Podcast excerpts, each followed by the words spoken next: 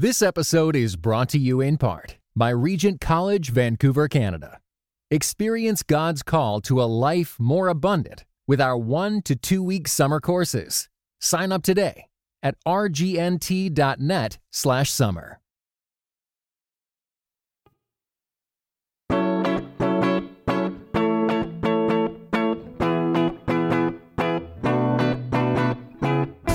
You're listening to Seeing and Believing, a film and television podcast that searches for the sacred on screen. I'm Wade Bearden. And I'm Kevin McLenithan, and I have to say, Wade, I, I appreciate how dedicated you are to the podcast, but it really wasn't necessary for you to prepare for this week's film by actually having a blackout in your own home. Yeah, yeah, the electricity went out last night, and I just I feel like I understand this movie in in a deeper way, Kevin. Well, that's what you call making lemonade out of lemons, Wade. I really appreciate it. Again, you truly are the more dedicated podcaster. Listeners, today we review the film version of the Broadway musical by Lin Manuel Miranda, John M. Chu's In the Heights. Plus, we've got an announcement of our newest upcoming patrons only review episode, and of course, our weekly recommendations on this episode, episode 293 of Seeing and Believing. If I won the lotto tomorrow, well, I know I wouldn't bother going on no spending spree. I pick a business school and pay the entrance fee.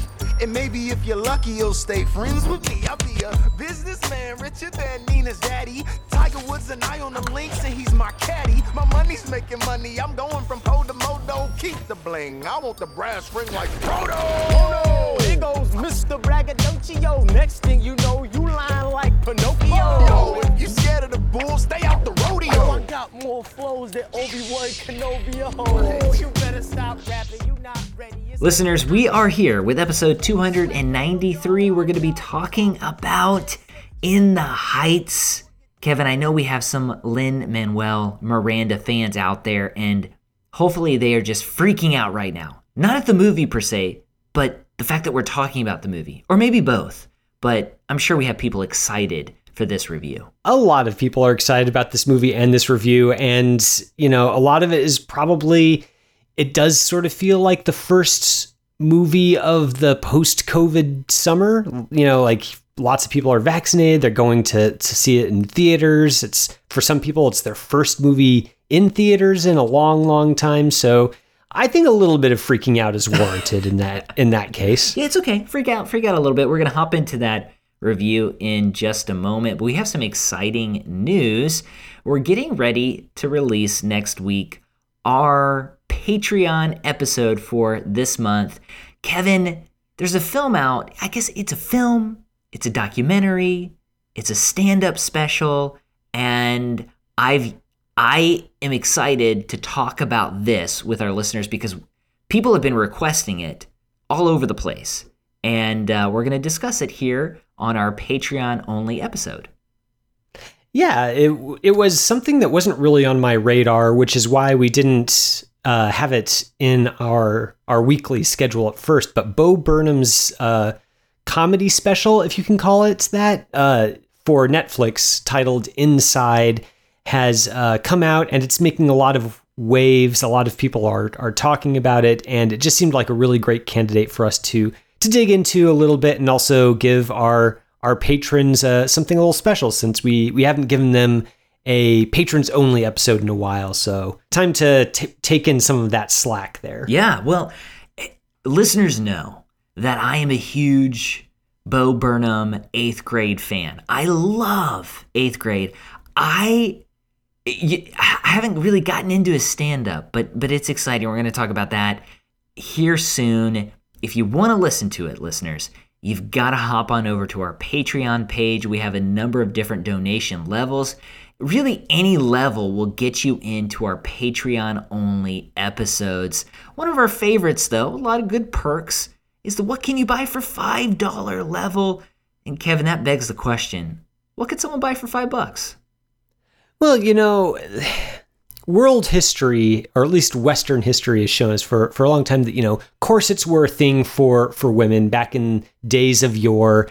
And $5 finally let men get into the corset game. You you've got like corsets for your arms, mm. so you can really you know get the narrowing down at the wrists that you want to, and just get the big bulging biceps, and just really accentuate uh-huh. the contrast there.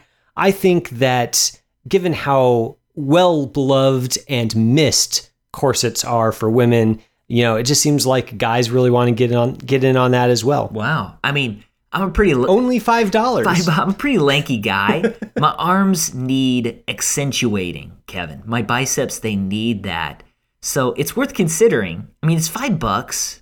If it pays off, it's a five bucks. If it doesn't, you only lost five bucks. It's, it's not bad. Not a bad deal. Yeah, I, I mean, uh, there there's probably some uh, some stuff on the warning labels that you'll want to read if if you are like me and Wade, and you are like like you said, Wade, a little bit lanky because accentuating the contrast there might make your wrists a little bit skinnier than you like them. So use responsibly, of course. but like you said, only five bucks. So what have you got to lose other than that? You know, I'm, I'm at this point where, you know, with my arms, how skinny they are, I- I don't have much to lose. They can't get any smaller. So uh, we'll just we'll just see about that. But listeners, yeah, hop on over to our Patreon campaign. Maybe just put five bucks. Maybe your arms are already accentuated and they're just they're there. And so you can support us on Patreon and you can get our review of Inside. We're going to be releasing that next week, so check that out. If you're a member, you'll get an email. You'll get this alert, and so you'll be able to listen to that. It's going to be exciting. Kevin, we're going to hop into our review of In the Heights. It's directed by John M. Chu. As I mentioned earlier, it is the film version of the hit and pre Hamilton Broadway musical by Lin Manuel Miranda. Here's the film's official synopsis to get us started. I'm sure we're going to dig in deeper with all these different characters, but here we go. In Washington Heights, New York, the scent of warm coffee hangs in the air just outside of the 181st Street subway stop, where a kaleidoscope of dreams rallies a vibrant and tight community. At the intersection of all of this is a likable and magnetic bodega owner played by Anthony Ramos, who hopes, imagines, and sings about a better life. This is a big musical release. We've had films like La La Land come out in the last couple of years. We've had uh, The Greatest Showman, and this is another in a long line of of really wide audience musicals to hit the theaters. It's currently streaming as well on HBO Max. A lot of places to see the movie. Kevin, I, I guess it's kind of important with a film like this to ask about your your previous contact with this material because it, it does kind of influence us in a number of different ways. I know about the musical. I've I've read about the musical. I have yet before this film to hear any music from that musical at all. So I kind of went into this cold. Uh, how about you? And then uh, how did your perception of Lin Manuel Miranda and his work influence how you approached the story? Well, I'm like you in that, uh, you know, my knowledge of this musical pretty much began and ended with the title. I know, I knew that Miranda had uh, an, another musical previously under his belt before Hamilton became the pop culture phenomenon that it was. So, you know, I knew it existed. I didn't know anything about it, didn't know anything about the story, the music, any of that. Um, so that I, I was going into it pretty much fresh. Um, I I will say that having listened to Hamilton quite a few times, and you know, having seen the the show live once, uh, right away you can kind of tell that this is Miranda's handiwork in the music. It's, he's got a very distinctive style, and that's on on full display here. So if you like the music from Hamilton, of course you'll probably like the music here. But what I was really looking for going into this film was I was looking for um for cinematic qualities, I guess. Uh, the Disney Plus special where they presented a filmed version of the stage production of Hamilton was nice, but it wasn't it, it didn't really replicate the experience of seeing it live in the theater. and as as cinema, it was it was good, but it just you know there's only so much you can do when you're presenting a filmed version of a stage play. So I was really eager to see what John M. Chu did with with In the Heights, since he had you know the freedom to kind of go a little bit crazier with you know editing and and shot composition and and all of that. I liked Chu's work on Crazy Rich Asians. I thought I think he's a he's a director has a good eye for for for color and for fantasy, I guess. Like Crazy Rich Asians really did a good job of nailing the the fantasy part of rom-com, just how the the lifestyles on display were were made to be very very attractive and I was looking forward to him bringing that same visual sensibility to In the Heights. So, having said all that, uh, I, I, went into this with high expectations, and I'm wondering if maybe the high expectations were a little bit higher than this film could support. I had a good time within the Heights. I don't know that I would call it uh, one of the all-time great movie musicals. I I left feeling like that was a good time, but it's not one that I am necessarily going to want to seek out again. Even though I'm thankful that at least it's better than something like The Greatest Showman. Kevin, Kevin, Kevin. Uh, lot, a lot's wrapped up in all those statements. I know The Greatest Showman fans are just punching i don't know whatever they listen to their podcasts on computer or or cell phone. They're they're probably angry dancing right now. Yeah. they're, they're probably like going to an abandoned warehouse and they're going to angry dance. Uh, they're resolving the conflicts in their lives too easily. Uh, maybe that's it if we're talking about greatest showman. Um, kevin it's it's fascinating that you say all that because coming into this review and looking at all the different reviews that I've seen on Letterboxd and just people online, uh, I was I had a feeling I was going to diverge away from the majority here, uh, and it seems like we we agree in many ways. I I thought that this musical was fine, and I I really do envy the people that just fell in love with it because I love a good movie musical, and I love you know, just the thought of a of a big movie musical being released in theaters that has a potential to be of a mass appeal, like that, just makes me excited.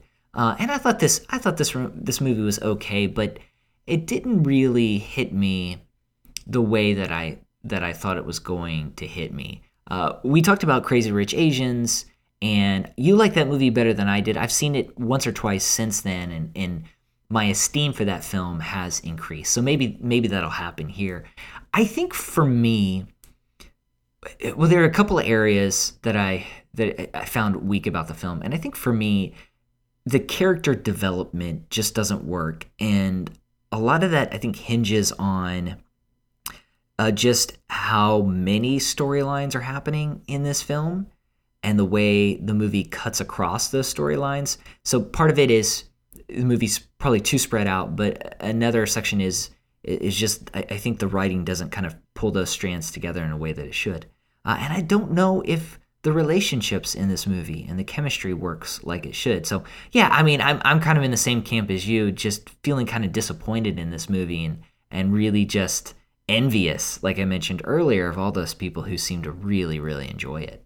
If I were trying to come up with a a way to articulate how there were parts of this movie that I really, really liked and other parts that I was fine with but wasn't really blown away by. It would maybe be uneven. There there are certain scenes and um and moments and and sequences in this film that I think work really well. And a lot of that is uh, due to some of the characters. There's a, a big showstopper, uh, Paciencia uh, y Fe, which is uh, sung by the the abuela character in this film. And it's kind of this this story of uh, how she immigrated to oh, the yeah. United States. Mm-hmm. And is you know experiencing kind of essentially scratching out a living for herself in in a strange country, not knowing the language, and slowly kind of building a life for herself. And I think um, that's maybe one of the only songs where I, I, really felt like the the music itself really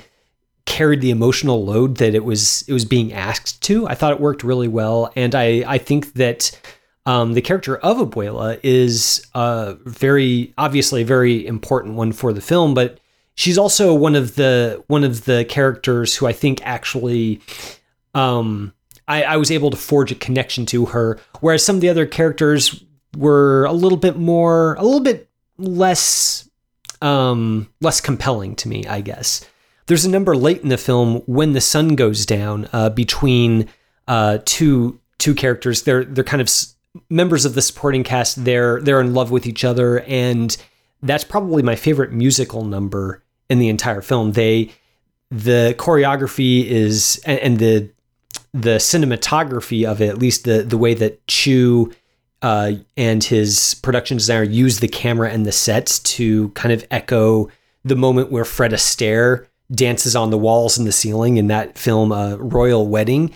I think that that's just a, a fantastic scene, and the the song is good. the The choreography is great. Uh, I just wish that those two characters in the rest of the film really felt like more than kind of just a generic romance to me. And I think that the weakness maybe here, Wade, for me, it comes down to the story. Uh, Quiara Alegria Hudes um, wrote the screenplay, and and based, she's also the one who uh, wrote the um, the book for the stage musical. And I think that there are some apparently there are some adaptation differences that I think were were very smart, but I don't think that Hudes really solves what might be a central weakness of the film, which is that a lot of these characters there there's not really a whole lot of compelling material to the characters other than that they have dreams and they want their dreams, which there's nothing wrong with that necessarily, but the specificity there is missing, and it feels, at least to me, it felt a little bit generic. Uh, and I was just, I left wanting a little bit more from from some of these scenes where there was a lot of work being done in the music and the choreography to make me feel something about it, and it kind of worked. But it would have worked better, I guess, if the story had been there and the characters had been sketched out with a little bit more care. Yeah, yeah, and and there are some numbers, and you you you hit on I think two of the best numbers, the sequences in the film that work, and I I'm glad that you pointed out Nina and Benny's character because uh, characters and their relationship. Their relationship is it's it's a weird it's a weird dynamic, and there's really no there's no conflict. The characters they obviously kind of like each other, and uh, it seems like maybe they're kind of together, not together, but they are throughout the movie, and then it just kind of it, it's a weird, it's a very weird dynamic, and I found the same to be true about the main character played by by Ramos and Vanessa played by Melissa Barrera, and in that. The the conflict feels manufactured and the chemistry just doesn't seem to work. And there's this really odd scene between those two and they go to this this club and and they're, they're dancing and it's kind of fun the choreography is good and then they get in this weird fight and and that's that's really their big conflict. You know, every every relationship movie they have this big fight before, you know, whatever. And that's that. And it just seems like the the stakes and the drama is it's underwhelming, uh, if that makes sense. And they, those relationships didn't really compel me all that much. And then towards the end, it it just all seemed to to simmer out. I, I also want to point out too, I felt like the the tone and the pacing of the movie is a little wonky at times. At the beginning of the film, we get this sort of big introductory number, and the colors are, a, uh, I wouldn't say they're muted, but it's not a particularly colorful scene. And the camera movement is a little weak. Most of the dynamic nature of that scene comes from just straight cuts. And so the camera's not moving too much. We're just kind of cutting, cutting, cutting. And it just, it just didn't really work to keep up with the energy of what that introductory number seems to do. Later on, I think we get some better scenes. There's one that that happens in a nail salon. It's very colorful. Uh, there's an element of fantasy to it. Uh, the choreography across the film, I think, is is is pretty good. But it, it just it, it seemed it seemed to have some really good numbers followed by some some kind of weaker numbers and then at other points the cutting of the movie just these cutting between shots i think gets in the way of the choreography which is really kind of the standout nature of this film and so yeah so i just to reiterate i didn't have a bad time. I thought the film was fine. Just was kind of disappointed because of the expectation level. And uh, just kind of walked out feeling like the movie just weaker than I weaker than I expected. Yeah, again, the the editing is is a part of this film that is inconsistent because I think that there are certain musical numbers where I think the the editing works pretty well. Um, the the the song uh, ninety six thousand, where everybody's there's a this winning lottery ticket out there and everybody's kind of singing about what they would do if they're the one with the winning ticket. And it takes place at this you know community swimming pool. So there's uh Chu films it with kind of this busby berkeley fantasia feel where we get a lot of shots from overhead with swimmers in the pool kind of uh, making interesting designs and and shapes uh, with their bodies and it's all really it, it's it's a lot of fun it's very visually mm-hmm, striking mm-hmm and I think uh, the editing kind of does its job of of accentuating certain parts of the choreography, but still allowing us to kind of get a sense of the the general shape of the action and actually watch people move, which is one of the pleasures of dance in a musical is actually watching talented people do their thing.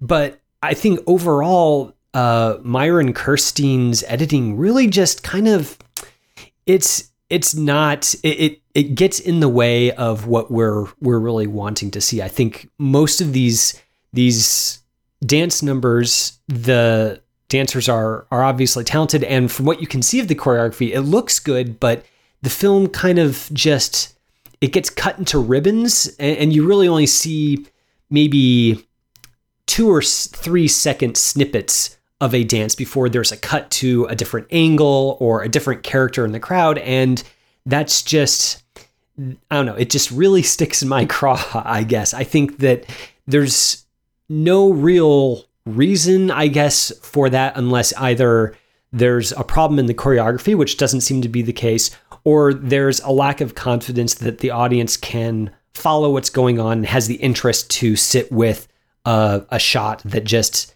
sits there and shows us the the choreography or maybe moves with it.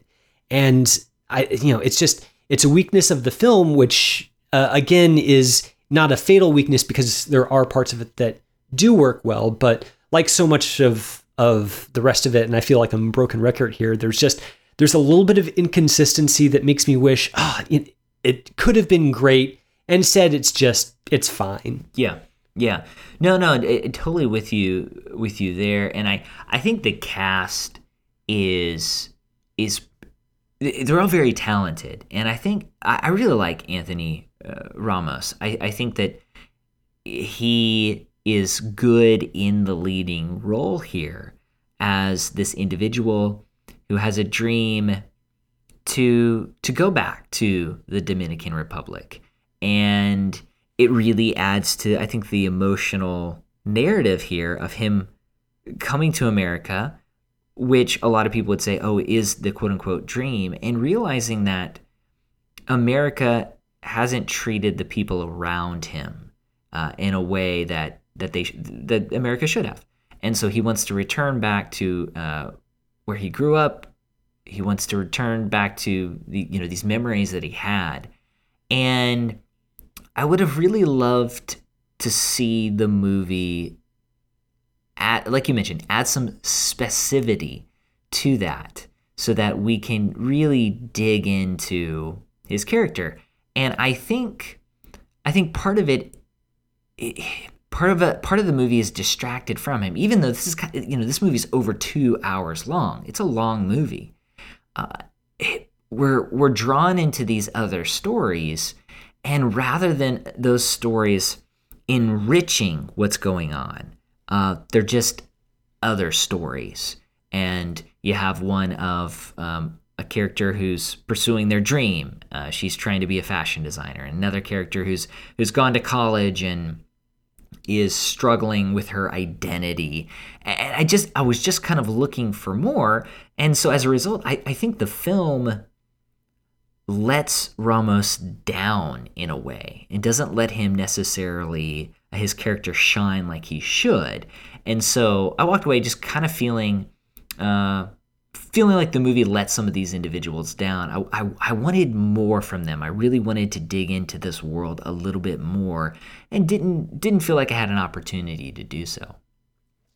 Well, I you know I don't know if I'd I'd go that far. I think part of the part of what this musical is about is less about you know any any one character or or any relationships per se. Like it's not a character study. It's more about kind of giving you the the the vibe of of this neighborhood giving you a feel for you know what it's like to live there what it's like to um, be in various roles within that community and kind of give you a sense of the fabric of an entire culture and society and I, I think for the most part it does work really well on that i think the problem is that it it does kind of nail that vibe of the neighborhood, but the constituent parts that that make up that that fabric of that culture kind of are are uneven. It's like uh, you know having this this beautiful piece of fabric and parts of it are really great and other parts are kind of wrinkled or or torn and or or just a little bit weaker or less interesting than the rest. And I I think that some of that is just down to to the writing. For instance, the uh, one character, Nina, she you know she's the first person in her family to to go off to college. She car- she's carrying this huge weight of of expectation on her. You know, the entire community is like, "We're so proud of you for going to college. You're gonna you're gonna you know make us proud." And we're relying on you. And to her, that feels like so much pressure. And her decision to drop out of school um, is kind of the central conflict of her arc. But it does seem like so much emphasis is placed on the fact that she's at Stanford and being at Stanford is is part of the big deal and that Stanford is kind of the problem. It kind of feels like that it's almost a non-conflict. There are there are many options for her besides dropping out, so why why dropping out specifically? And I think that the film kind of does answer that. It's it's less about the specific school and more about just feeling like her place is in her community, not uh, in this, you know, college world where uh, a white majority kind of uh, presumes things about her that aren't true. That's answered in the film, but I think it's not really executed in a way that makes it feel fully like a conflict. It kind of just feels like it hazily sketched out around the edges. And that maybe goes for some of the other relationships here too, where the the raw materials are there, but kind of just feels like less than the sum of its parts, and that makes the film as a whole feel a little bit shakier than maybe it would otherwise. Yeah, and I, I will say, uh, one of my favorite aspects of this movie is just just the community, the the central community here, and in in a time when a lot of us have been separated, uh, in a time where we often uh, go online to project our opinions rather than talking to people face to face, viewing these individuals who are in and out of each other's lives, who support each other, who support each other's businesses, who show up, show up for dinner, uh, who you know everybody knows everybody. There, there's this very much this fun quality to that, this comforting quality to that, and so I, I one of the, my favorite aspects of the movie it's it's just that community and all of these characters of all uh, different ages and different even different histories the diversity here uh, really really I think highlights the importance of a community and having those individuals around you through the thick and thin, people who do frustrate you and hurt you, and uh, and yet are still ultimately present in your lives. And I think that's powerful. And I think there's a, spiritual component to that. There's this spiritual sense of place, a theology of location here that I think's emphasized. And like I said, there are a number of things that I, I wish went deeper with this movie. Um, but there are, you know, ultimately, I, I did I did like it more than I didn't like it, and uh, I do want to see uh, more stories like this. It helps that the film really sticks its landing really well. The the final uh, mm-hmm. musical number where we, we we see the resolution of a lot of these threads, and it ends with with a lyric about about being home and and kind of what home means to to a person and what what makes a home. Uh, it really does draw a lot of the threads of of the film together in a pretty satisfying way, and I think that's one of the reasons why you know it it goes down easily, even though there are portions of the film that are are maybe shakier than others. You do get a sense for uh, what it was trying to do, and I, I would say that on balance, it succeeds in the end, and it's partly because I mean, when this film hits, it really hits, and it hits in those last moments. Yeah, there's this shot, uh, a sequence where Ramos's character is he's telling this story from from a beach, and he looks out and he sees individuals from his community sort of standing there. And and we get to see visually the power of community. And that's a really good that's a really strong moment. And i agree with you. You know the end of the movie is is is well done. And um, yeah re- really like that. Listeners we'd love to get your thoughts. A lot of people just absolutely love this movie. Tell us what you loved about it and we will read some of those thoughts on the air. You can tweet us at see believe pod see believe pod on twitter. You can also email us seeing and believing capc at gmail.com so once again on twitter that's see believe pod or seeing and believing capc at gmail.com. Kevin, we have reached the end of our show. At this point, we share with our listeners something from the world of television and or film that we would like to recommend to them this week. What would you like to recommend to our listeners today? So I'm pretty sure that I have recommended either I have recommended this film before on the show in a past episode or or you have or maybe we both have.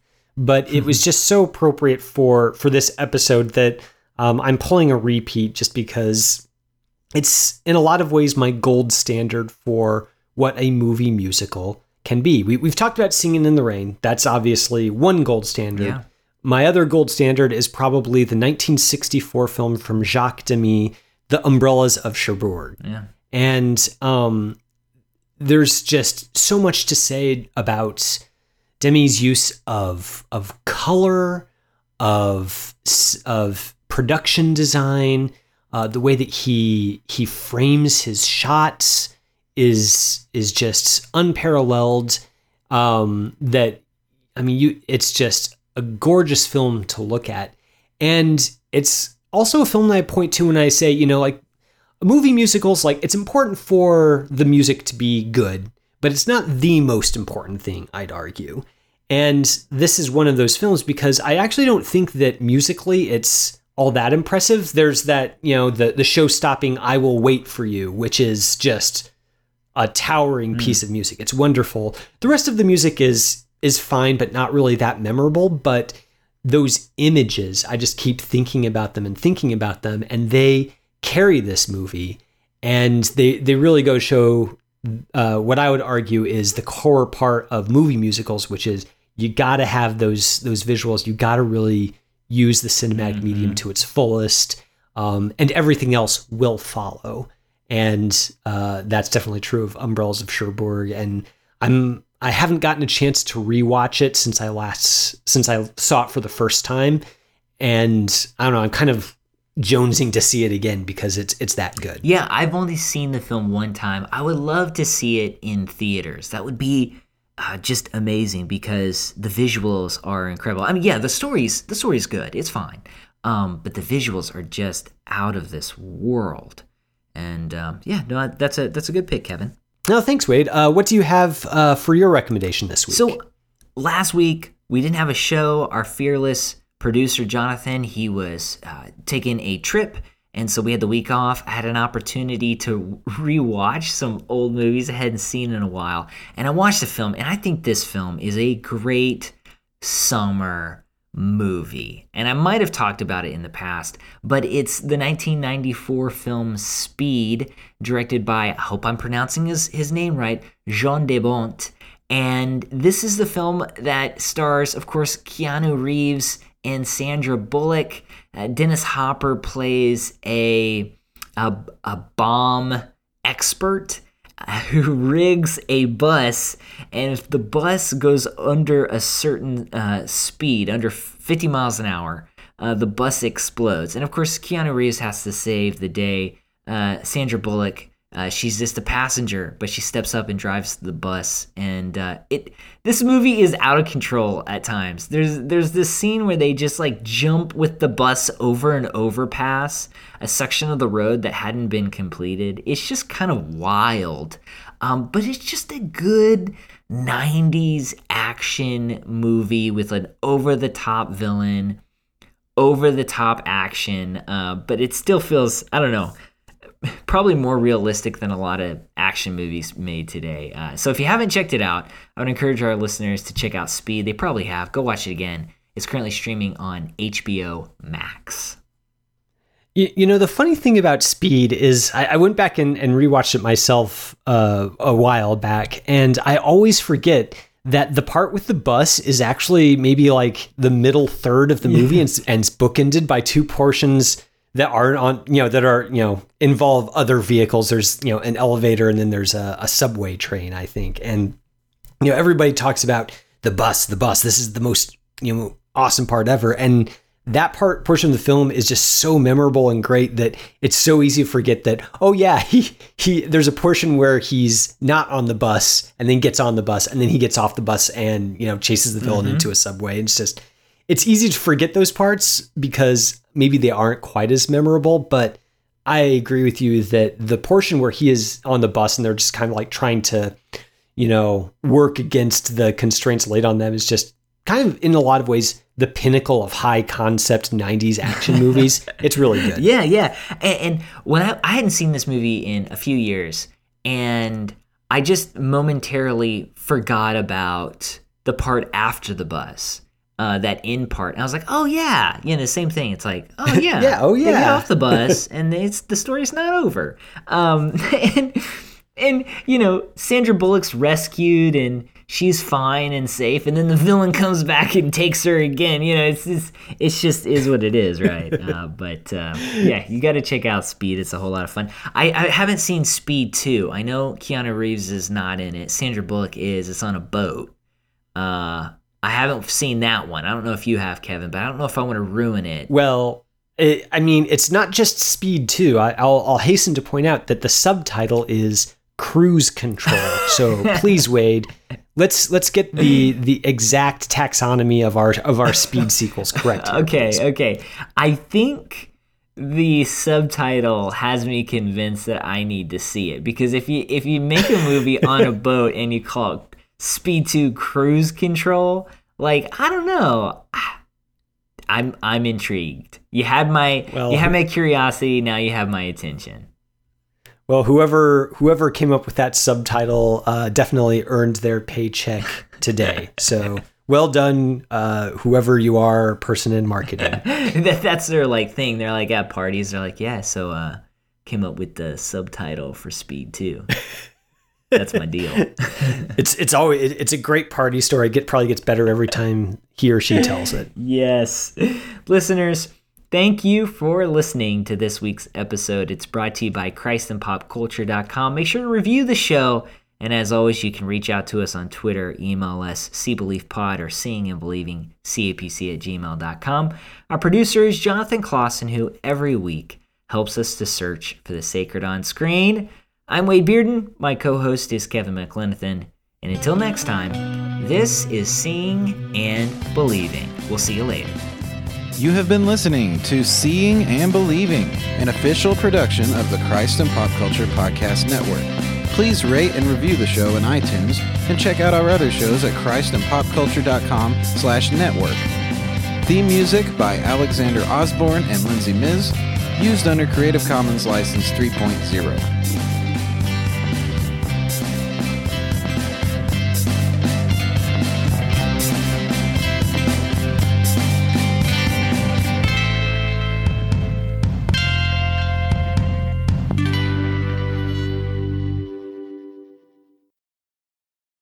This episode was brought to you in part by United We Pray.